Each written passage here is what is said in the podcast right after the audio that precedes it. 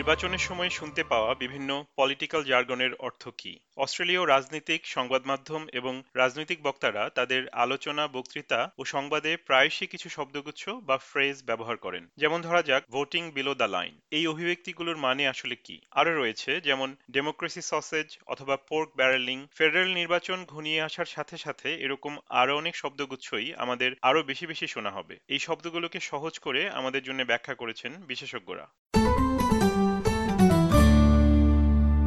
Donkey vote হাস্টিংস ইনকামবেসি এবং pork ব্যারেলিং নির্বাচন যতই কাছে এগিয়ে আসছে, ততই এই অভিব্যক্তিগুলো আমাদের বেশি বেশি শুনতে হচ্ছে। কিন্তু এসবের কি অর্থ? বা এগুলো এলোই বা কোথা থেকে? যদিও আমাদের চারপাশের অনেকেই এই শব্দগুলো নিয়ে খুব একটা মাথা ঘামান না, কিন্তু যারা জানতে চান, তাদের অনেকের কাছেই এই রাজনৈতিক শব্দগুলোকে অনেকটা বিদেশি ভাষার মতো শোনায়। আলজিন ক্রুজ ব্রিসবেনে বসবাসরত একজন ইলেকট্রিক্যাল ইঞ্জিনিয়ার ফিলিপিন্স থেকে তিনি বছর তিনেক আগে অস্ট্রেলিয়ায় আসেন। কিন্তু এদেশে তিন বছর পার হয়ে গেলেও তিনি আজও এখানকার রাজনৈতিক জার্গনগুলো বুঝতে সমস্যায় পড়েন On the slang words, actually, almost all of them I can't really understand. It's a bit funny because whenever I'm speaking to any of Australians and they're using slang, it sometimes gives me some time to understand what they're really saying. But yeah, it will be awesome if I could just really um get used to it so I can pretty much understand whatever they are saying. তাহলে নির্বাচনকে সামনে রেখে যেসব অভিব্যক্তিগুলো এখন বেশি বেশি শুনতে পাওয়া যাচ্ছে সেগুলো নিয়ে খানিকটা আলোচনা করা যাক। শুরু করা যাক ডেমোক্রেসি সসেস দিয়ে। এটা এলো কোথা থেকে? ছোট করে বলতে হলে এটি আসলে একটি সসেস স্যান্ডউইচ যা সসেস সিজল নামেও পরিচিত। নির্বাচনের দিন ভোট কেন্দ্রের আশেপাশে এটি পাওয়া যেতে পারে তবে এর ইতিহাস শুধু এটুকুই নয় আরও আছে। লাট্রো বিশ্ববিদ্যালয়ের এমেরিটাস অধ্যাপক এবং লেখক জুডিত ব্রেথ বলেন এই কথাটি চালু হওয়ার পেছনে একটি মজার ঘটনা রয়েছে যার শুরু দু সালের দিকে।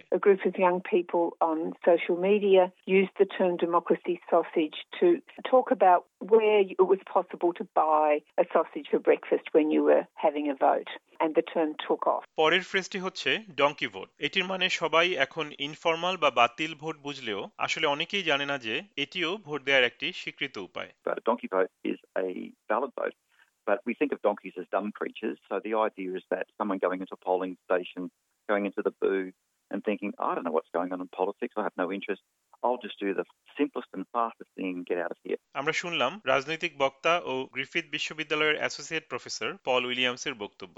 সবচেয়ে সহজ ও দ্রুত উপায় বলতে তিনি বুঝিয়েছেন, অনেকেই কি করছেন অথবা কাদেরকে ভোট দিচ্ছেন সেসব কিছু চিন্তাভাবনা না করেই ওপর থেকে নিচ পর্যন্ত এক সিরিয়ালে সব কয়টি বক্স পূরণ করেন। তার পরের শব্দ হলো হাং পার্লামেন্ট। হাং পার্লামেন্ট কথাটি এসেছে আদালতে প্রচলিত হাং জুরির ধারণা থেকেই, তবে আদালতের বদলে এটি ঘটে সংসদে। এর অর্থ হচ্ছে কোনো দলই যদি এককভাবে নিরঙ্কুশ সংখ্যাগরিষ্ঠতা অর্জন করতে না পারে, তাহলে এককভাবে কোনো দল সরকার গঠনও করতে পারবে না। তার বদলে তাদেরকে অন্যান্য দলের বা স্বতন্ত্র প্রার্থীদের সমর্থনের উপরে নির্ভর করতে হবে। নির্বাচনের সময় আরও একটি কথা অনেক শোনা যায়, যেমন স্কট মরিসন এবং অ্যান্থনি অ্যালবানিজি হাস্টিংসে আছেন বা ইংরেজিতে বলে অন দি হাস্টিংস হাস্টিংস শব্দটি ব্রিটেনে প্রচলিত একটি শব্দ। অস্ট্রেলিয়া যেহেতু ব্রিটিশ ওয়েস্টমিনিস্টার রাজনীতি অনুসরণ করে, তাই এই শব্দটি এখানেও ব্যবহৃত হয়। অন দি হাস্টিংসের মানে হচ্ছে নির্বাচনী প্রচারণার মধ্যে থাকা। আরও দুটি শব্দ হচ্ছে ইনকামবেন্ট এবং ইনকামবেন্সি নির্বাচনের সময় এগুলো বেশি শুনতে পাওয়া যায়। ইনকামবেন্টের মানে হচ্ছে যে বা যারা এই মুহূর্তে ক্ষমতায় বা দায়িত্বে রয়েছেন। ডক্টর উইলিয়ামস বলেন রাজনীতিতে বলা হয়ে থাকে নতুন করে ক্ষমতায় আসার সুযোগের ক্ষেত্রে তারাই এগিয়ে থাকেন যারা ইতিমধ্যে ক্ষমতায় রয়েছেন। এই নির্বাচনে যেমন লিবারেল ন্যাশনাল পার্টির কোয়ালিশন ইতিমধ্যেই সরকারে রয়েছে তাই তারা ইনকামবেন্ট হিসেবে এগিয়ে রয়েছে। Changes.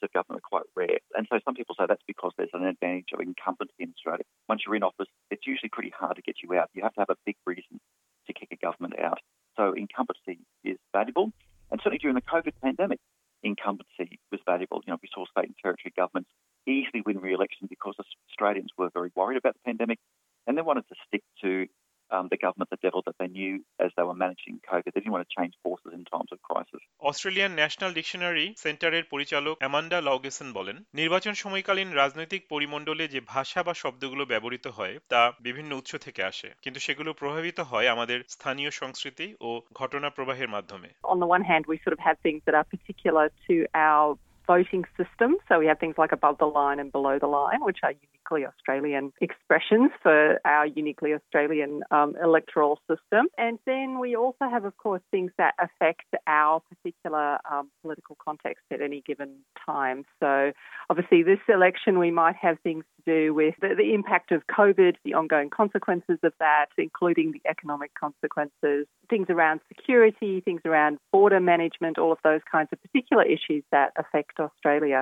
Ballot paper পূরণের ক্ষেত্রে যে কথাগুলো বেশি শোনা যায় সেগুলো হচ্ছে অ্যাবাভ বা বিলো দি লাইন এর অর্থ হলো অস্ট্রেলিয়ার ফেডারেল নির্বাচনে আপার হাউস বা উচ্চকক্ষের জন্য ব্যালট পেপারের মাঝ বরাবর লাইনের উপরে বা নিচে ভোট দেয়া যায় লাইনের উপরে ভোট দেওয়ার মানে হলো অন্ততপক্ষে ছয়টি বক্সে পছন্দের ক্রমানুযায়ী নম্বর লিখতে হবে। অগ্রাধিকার ভিত্তিক ভোটের নিয়মানুযায়ী ভোটারদের প্রথম পছন্দের রাজনৈতিক দল বা প্রার্থীকে বেছে নেওয়া হবে। কিন্তু যদি চূড়ান্ত ফল না পাওয়া যায়, তাহলে দ্বিতীয় অথবা প্রয়োজনে তার পরের পছন্দের দল বা প্রার্থীর ভোট গণনা করা হবে। আর লাইনের নিচে ভোট দেওয়ার অর্থ হচ্ছে কমপক্ষে বারোটি বক্সে নম্বর লেখা, অর্থাৎ দল নয়, বরং ঠিক কোন প্রার্থীকে ভোট দেওয়া হচ্ছে সেটি জানা থাকতে হবে। ডক্টর লগেসন বলেছেন, অস্ট্রেলিয়ান ন্যাশনাল ডিকশনারি সেন্টার ইদানিং প্রচলিত নতুন আরেকটি অভিব্যক্তির উপরে চোখ রাখছে, সেটি হচ্ছে I don't hold a house যেটির উৎপত্তি দুই সালে যখন অস্ট্রেলিয়ার বুশফায়ারের মৌসুমে প্রধানমন্ত্রী স্কট মরিসন হাওয়াইতে ছুটি কাটাচ্ছিলেন He came back, he used the expression "I don't hold a hose" to say, well, he's not actually the one who's out there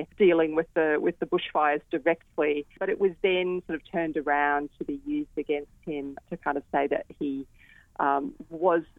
In, in both the, the bushfire context but also in later contexts, not taking direct responsibility for something that he was pushing responsibility onto other people or other um, factors. সম্প্রতি Manchurian candidate বলে আরেকটি কথাও খুব শোনা যাচ্ছে সেটির অর্থ জানা যাক We've seen that term come up recently in Parliament, um, used by both sides of politics, but I think initially um, by the coalition um, for Labor, to refer to um, you know the fact that they might be more sympathetic to um, China than the, the, the current government thinks that, that Australia should be. So um, it's it's quite a potent slur, really, um, because it really does um, imply.